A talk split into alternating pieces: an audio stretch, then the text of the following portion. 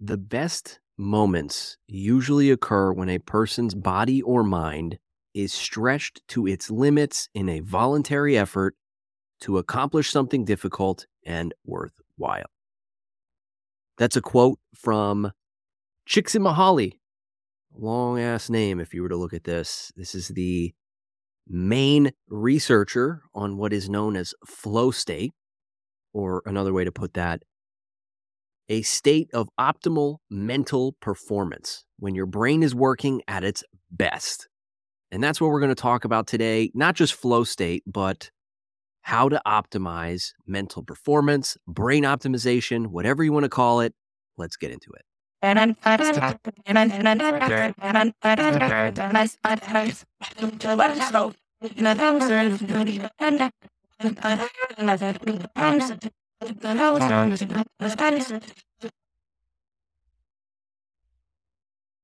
This is such a fun topic that I'm very well versed in, uh, in a few different ways. So first, maybe I should explain that.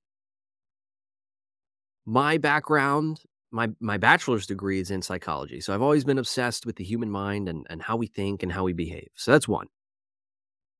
Uh, two, I've done cognitive psychology research as a lab manager at Penn State University. That is in the cognitive psychology laboratory, where I studied procrastination and precrastination, which is the opposite of procrastination. So pra- procrastination is like putting things off. We all know that. Precrastination is the tendency to hasten an activity at the expense of extra effort. And the example that we would give in the lab all the time is, if let's say you have ten grocery bags in your car, the medium or low effort thing to do would be to not struggle and grab, you know, a couple bags that you can manage, go back and forth. Maybe it takes you two trips. The precrastinator will struggle and grab all those bags, and you see like veins bursting out of his forehead and he's oh, like really struggling. That is a precrastinator. They're spending extra effort to get something done sooner. But that's not really what I'm here to talk about. I guess that can be a component of mental performance. Uh, but flow state is is one of the ways that we can take advantage of some of our own psychological mechanisms to do the things that we want to do. Before we even get into the specifics of how to optimize our brain or our mind, I think it's important to, to discuss that optimizing for physical performance is not the same as mental performance. And I'm just realizing now I kind of cut myself off. I, I've had a lot of coffee uh, as as I've been doing lately. Uh, but I, you know, I have my psychology background. I had the cognitive psychology research experience. I have my Master of Science degree, which was in exercise science, health promotion, injury prevention, performance, and so the the the degree itself is exercise science and, and performance, or exercise science and health promotion. That's the Master of Science degree. I've already made this messy. So uh, exercise science and health promotion is the Master of Science degree with two concentrations. One, injury prevention and performance enhancement, geared towards athletes. Then the other one is sports psychology, which I'll admit is what drew me into the master's degree in the first place. I don't care as much about exercise. That's all, like, we figured it out. We know how to exercise. Sports psychology is so much more complex and intricate and involves, you know, aspects of the human mind that are constantly changing and everybody's different. Exercise is important, but it's also incredibly boring. Um, I know a lot of people are going to hate hearing me say that, but that's just how I feel. I am much more fascinated in the mind and the mental aspect of things and the brain. Um, because there, there seems to be no ceiling for improving this thing. Like, physical performance has kind of a ceiling. Like, there's nobody who's ever going to deadlift ten thousand pounds, right? We've almost maxed that out. So people keep breaking the records on, on physical performance, like deadlifts, for instance. They keep breaking the records by like a couple pounds. But that can only last so long until you have to introduce steroids and stuff like that to, to surpass that.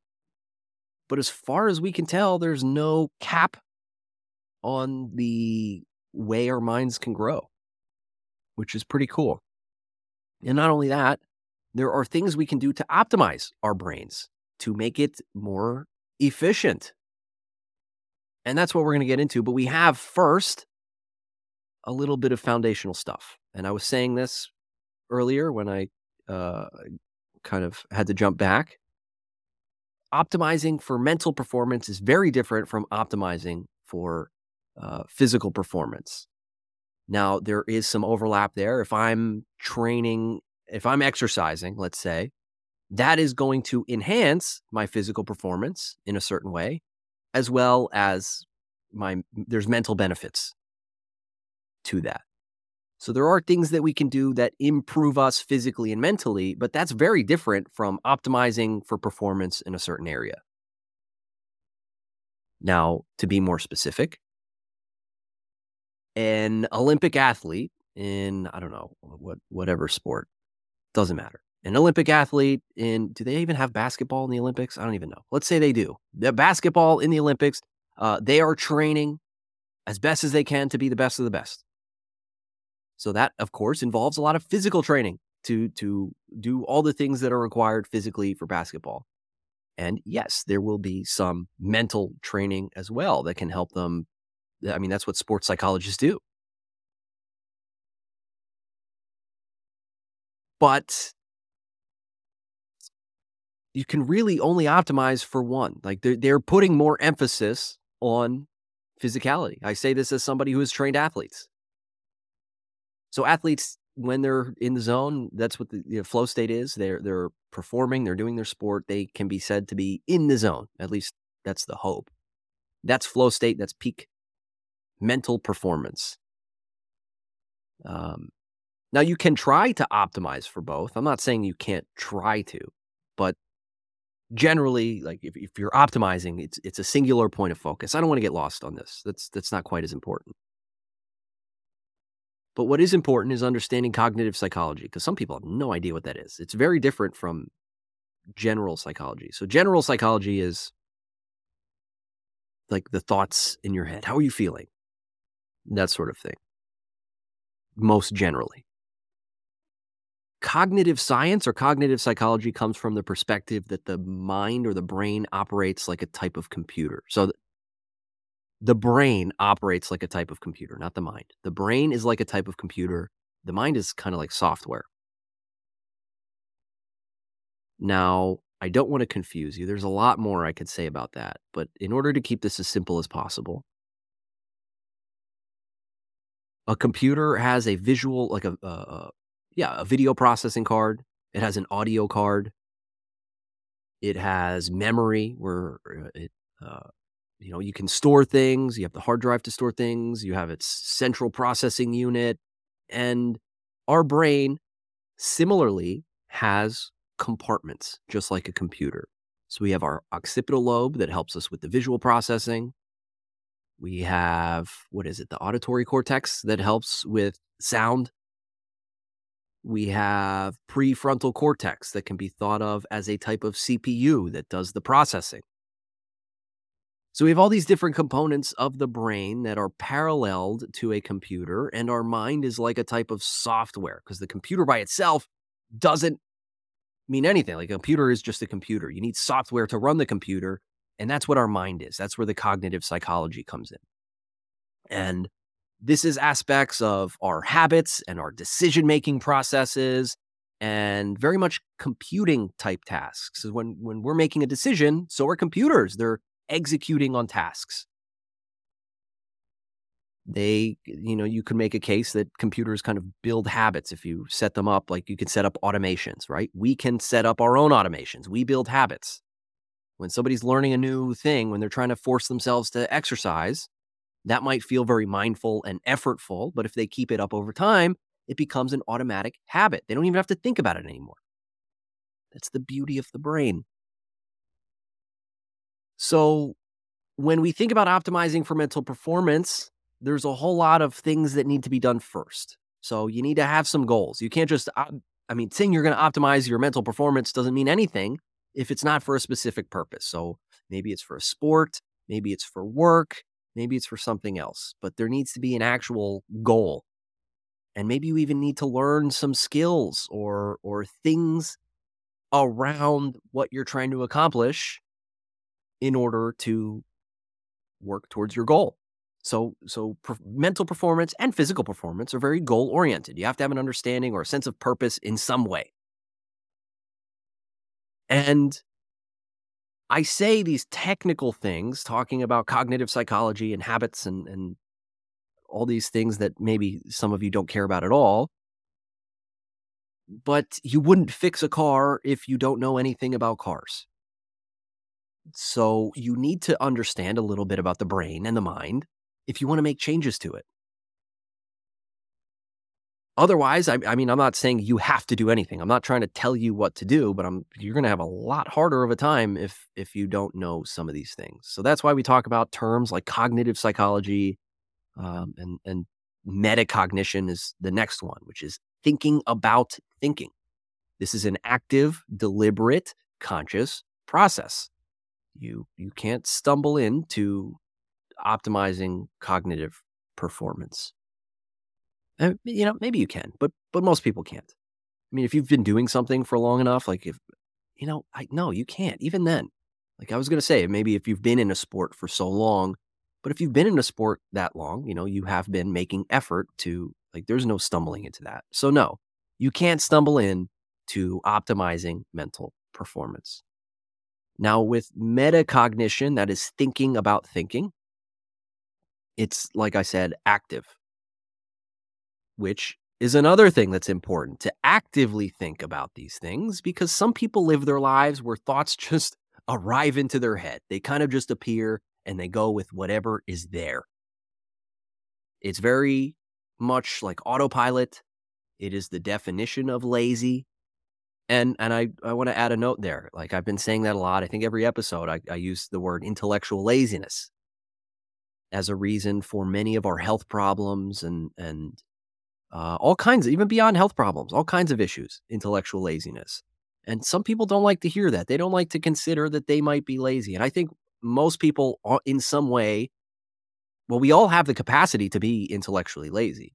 And I think if you look around at society, many people are exhibiting this type of laziness in some way. Maybe even I do it sometimes. I think we all do. So I'm including myself here so you know that I'm not trying to be mean or derogatory. And if you don't believe me, if you don't, oh, I'm not lazy, not me. Oh, yeah? How many hands do you write with? Let me ask you that. Do you write with two hands? Because, I mean, you have the capability to write with both hands. Some people are left-handed, some people are right. So we, we have the possibility, if we want to, we can learn to write with both hands.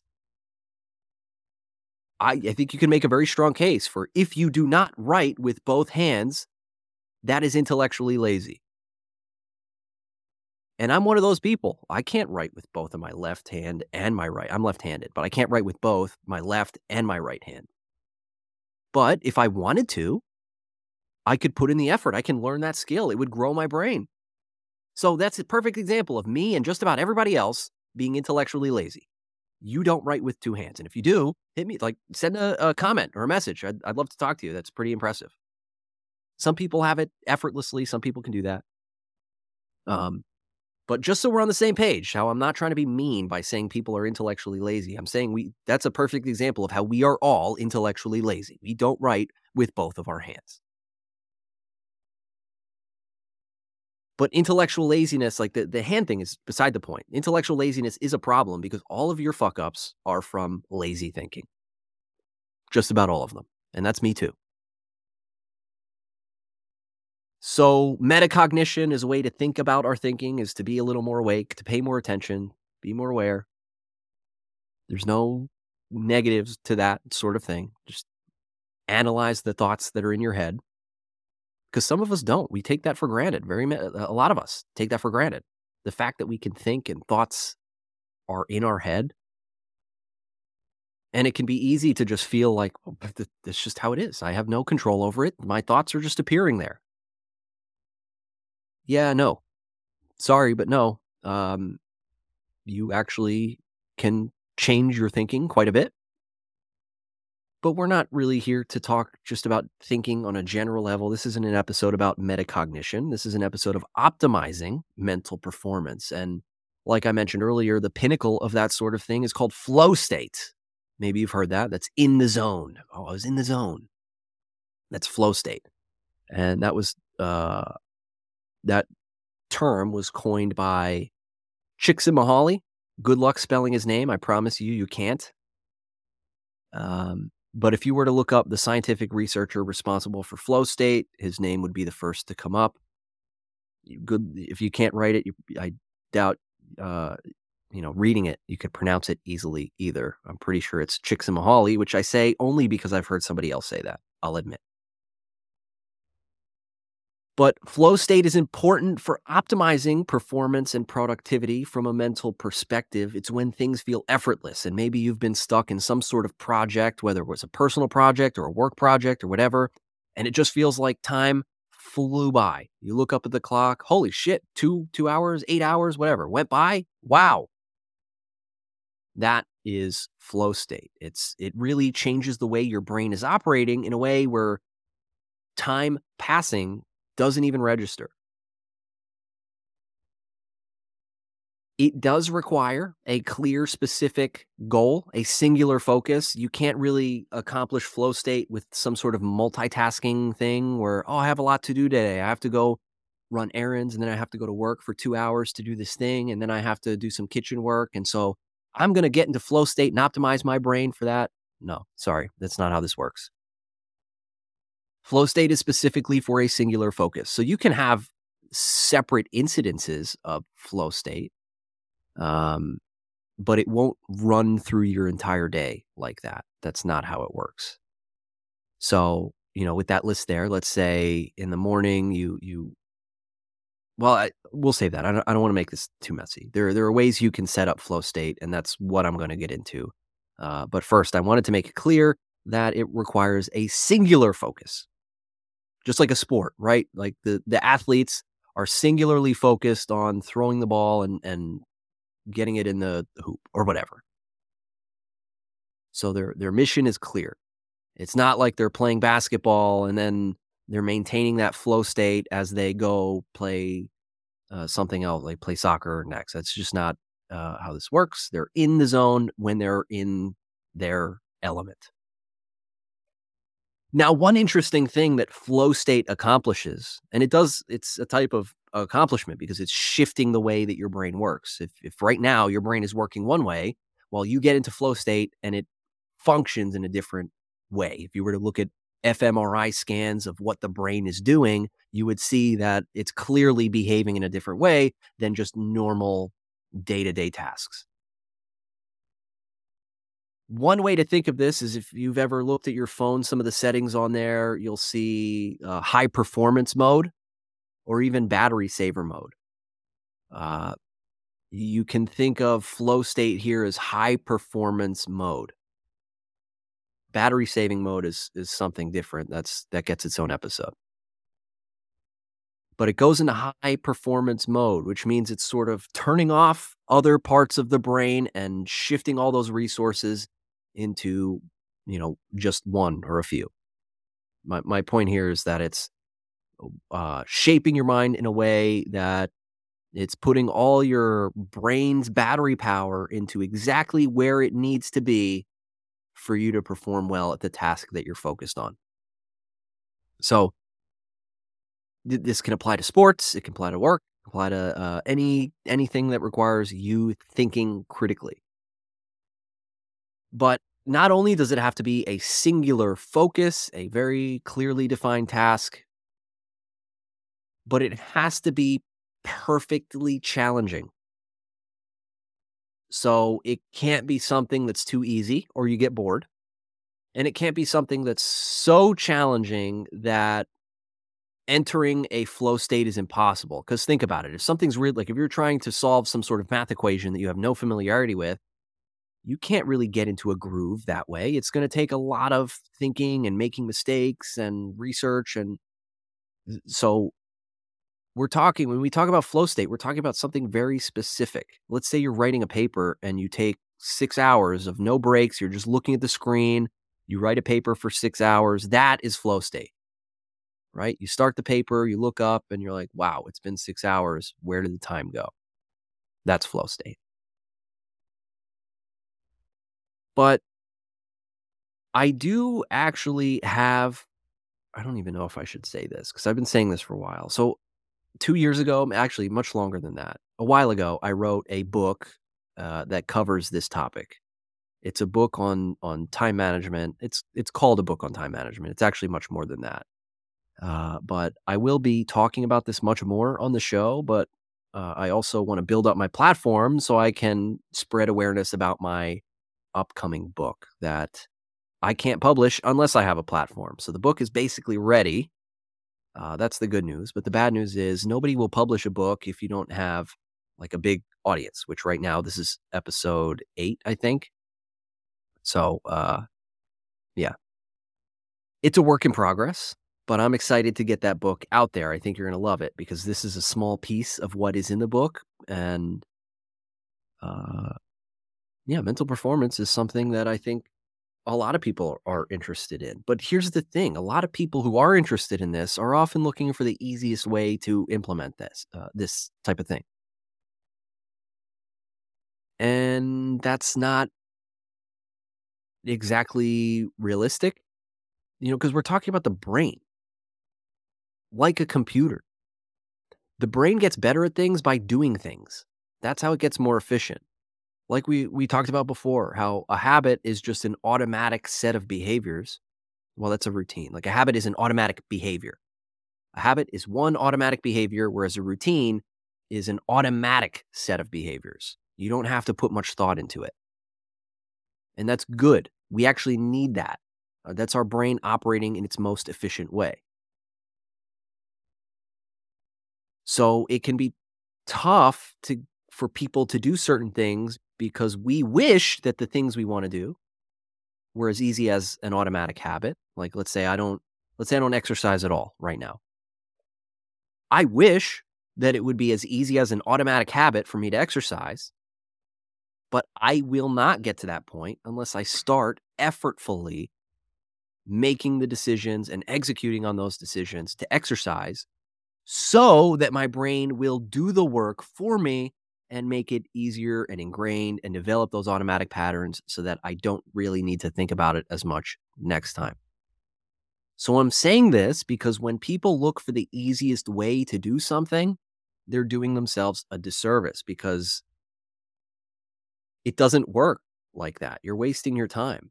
The answer to to this idea of increasing mental performance is to put in some effort.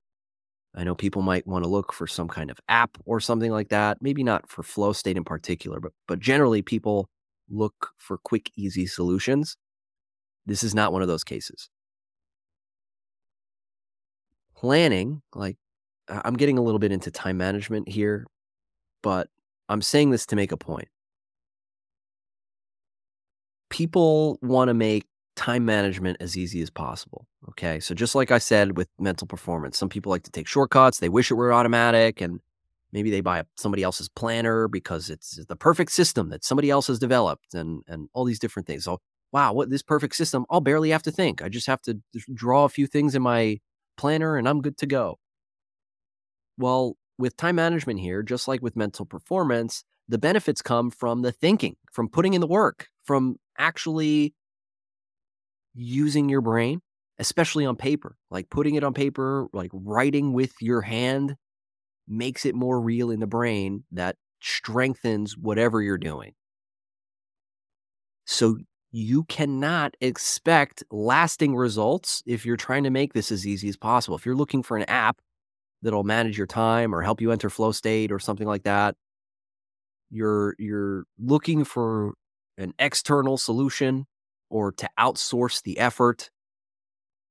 Good luck. If you find something that works, let me know. Um, but knowing what I know about the mind and the brain, it's impossible because the brain is it has neuroplasticity, meaning it's like neuro, the brain, plasticity, meaning it's like plastic, moldable.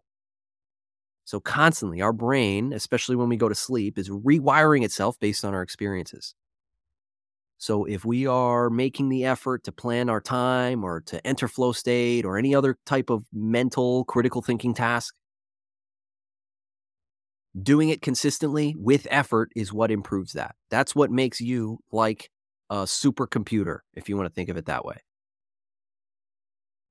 The quickest way to build a weak failing brain is to look for the easiest way to do these sorts of things. Well, now let's talk about what are some of the things, if we've decided that we're going to put in the effort and we're going to try to achieve flow state or optimal mental performance, what can I do? Number one is environment. Your environment influences your behavior. You need a distraction-free environment. And this is different for everybody, because what is chaos to some person might be normal to another. But your environment has to be constructed carefully, depending on the task that you're doing.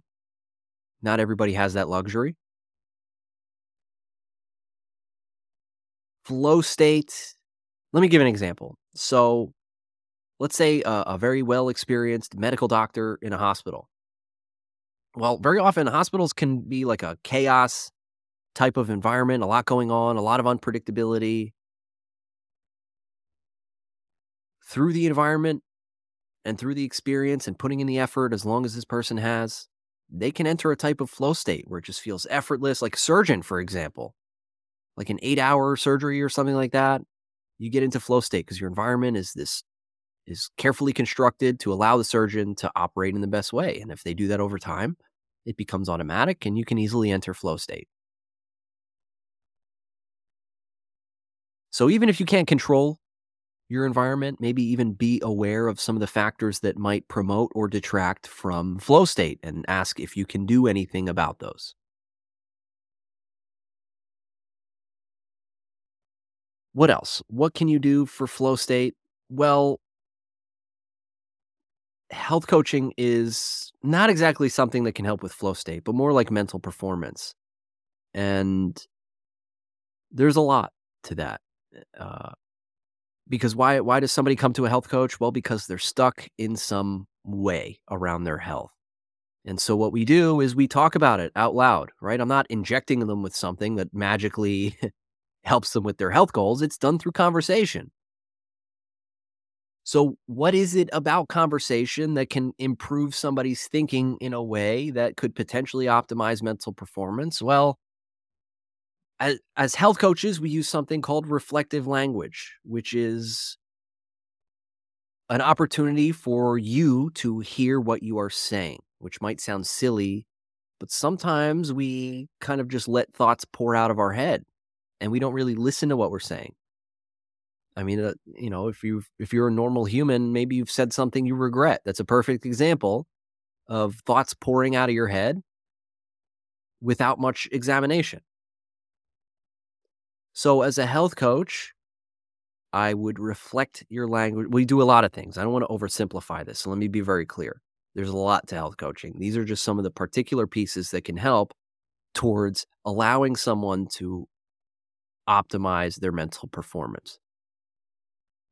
So hearing your own thoughts, and that's done, like I said, through reflection. So you say like, wow, um, last week I failed at my goal just because I didn't want to do it. Say, okay, well, I'm, I'm hearing that you failed at your goal. I know last time we spoke, you said this was really important to you and you wanted to do it, but I'm also hearing that today you just didn't want to do it. So what's going on there, right? So I'll, I'll reflect back to them the language that they're using so it gives them an opportunity to hear their thoughts. And not only that, sometimes by articulating their thoughts, maybe they don't even need it reflected. Maybe just by articulating things out loud, that's a type of thinking in a different way, which is, you know, is a unique thing. I don't think it's fair to assume that articulating a thought out loud and holding it in your head are the same thing. They have different effects. If you say a thought that you have out loud, it's sort of like you're thinking it twice and you get to reanalyze it. And it makes it more real. It's now articulated into the real world. And so if you're saying that to yourself, well, you can think about it out loud. Or if you're saying it to a health coach, I've seen this time and time again where somebody starts saying something, say, well, you know, uh, I failed because X, Y, and Z. And, you know, I'm realizing as I say it now, that's not really a good excuse. Or I'm realizing that I'm blaming somebody else. Or I realize this, this, and that. Health coaches also help by partnering with someone to help them create intention or or goals. Um, because some people just don't have goals or intention, and at least conscious ones. And so they they need the help of a health coach to be more intentional, to find those goals. And what happens when somebody behaves in a more intentional way?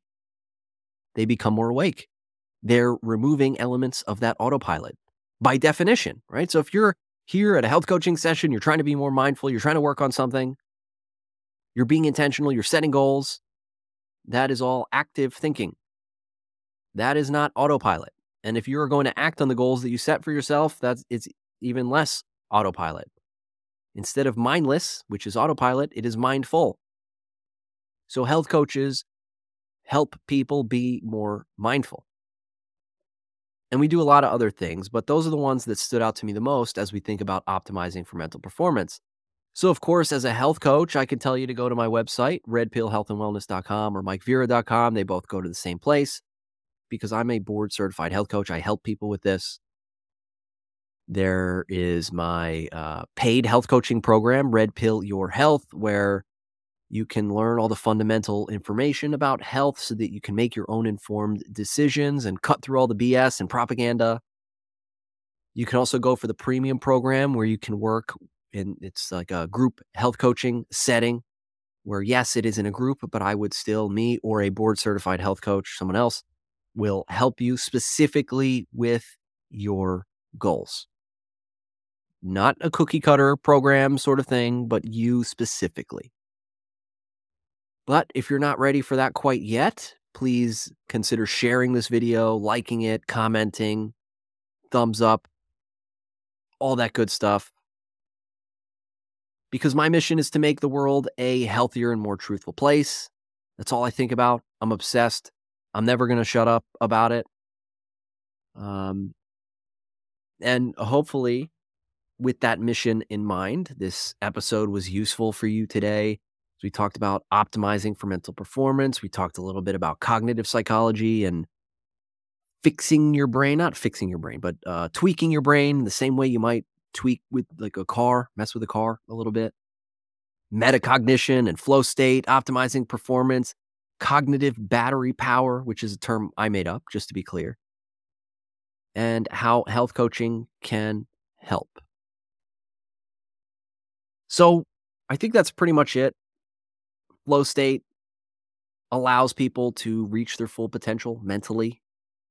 It's really cool, like when you experience it. But share your thoughts, please. Let me know what you think. Let me know your experience with this, or if you're going to try it, or if you have questions, or what you want to hear about next, or any of that. Otherwise, stay healthy, stay awake, and see you next time.